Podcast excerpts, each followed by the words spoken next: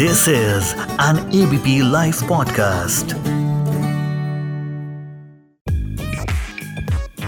सबसे बड़ा रुपया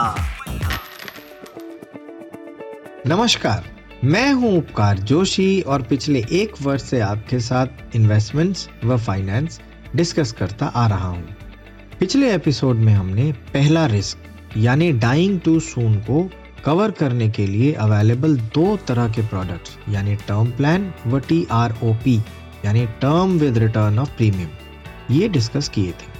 आज उसी डिस्कशन को आगे बढ़ाते हुए डिस्कस करेंगे ऐसे प्रोडक्ट्स जो लाइफ इंश्योरेंस के साथ साथ कुछ रिटर्न्स भी दे सकते हैं। इन प्रोडक्ट्स को आप लिविंग टू लॉन्ग या लिविंग वेल वाले दो रिस्क कवर करने के लिए इस्तेमाल कर सकते हैं। आइए इसे विस्तार से समझते हैं। आपको याद होगा, मैंने पिछले एपिसोड में समझाया था कि टी आर ओ पी में mortality charges administrative charges marketing expenses इत्यादि ऐसे कुछ बेसिक एक्सपेंसेस के अलावा प्रीमियम का एक हिस्सा इन्वेस्ट किया जाता है, जिससे आने वाले समय में मुनाफा होता है और इस मुनाफे से इंश्योरेंस कंपनी अपने कस्टमर से लिया हुआ प्रीमियम लौटा देती है। अब इसी तरह से अगर हम चाहें कि पॉलिसी अवधि के बाद भी जीवित रहने पर हमारे प्रीमियम के अलावा हमें कुछ प्रॉफिट या मुनाफा भी मिले तो हमें इंश्योरेंस कंपनी को थोड़ा और ज़्यादा प्रीमियम देना होगा।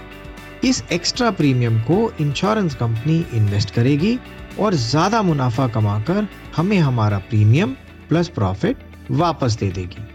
इसी तरह के प्लान को एंडाउमेंट प्लान कहते हैं। अगर पॉलिसी अवधि के दौरान पॉलिसी होल्डर की मृत्यु हो जाती है तो नॉमिनी को जीवन बीमा की रकम के साथ साथ प्रॉफिट यानी मुनाफा भी मिलता है। एंडाउमेंट पॉलिसी के दो प्रकार हो सकते हैं। अब फंड मैनेजमेंट टीम किस तरह की इन्वेस्टमेंट्स करती है, उससे पता चलता है कि ये किस तरह की एंडाउमेंट पॉलिसी है।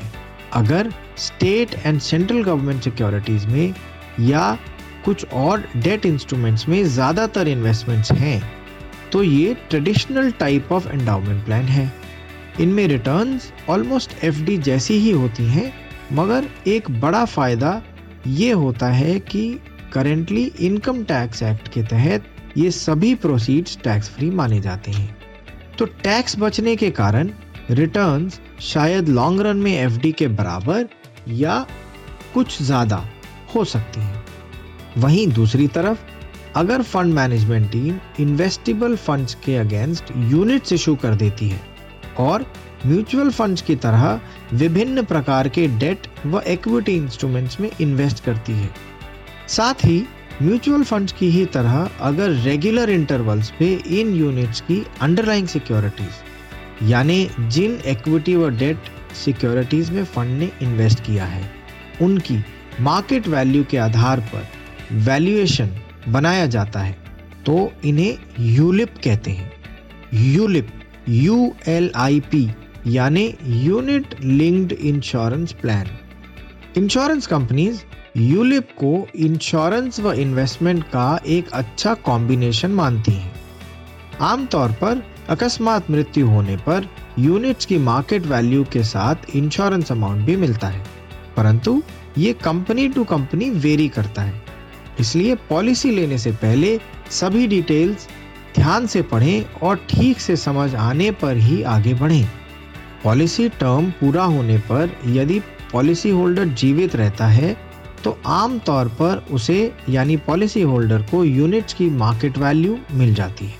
परंतु जैसा मैंने पहले बताया, ये सब कंपनी टू कंपनी वेरी करेगा। फ़िलहाल यहीं विराम लेते हैं। आने वाले एपिसोड्स में किस तरह की पॉलिसीज़ आपके लिए अच्छी रहेंगी, यानी पॉलिसीज़ का चयन कैसे किया जाए, इस पर भी चर्चा ज़रूर करेंगे। परंतु पहले सभी प्रकार के प्रोडक्ट समझना आवश्यक है। तो हर हफ़्ते ध्यान से सुनते रहिए और अपना खूब ध्यान रखिए। सभी को उपकार जोशी का प्यार भरा नमस्कार। सबसे बड़ा रुपया। फॉरवर्डेड मैसेजेस नहीं क्रेडिबल न्यूज़ शेयर करो। डाउनलोड करो एबीपी लाइव ऐप और जानते रहो।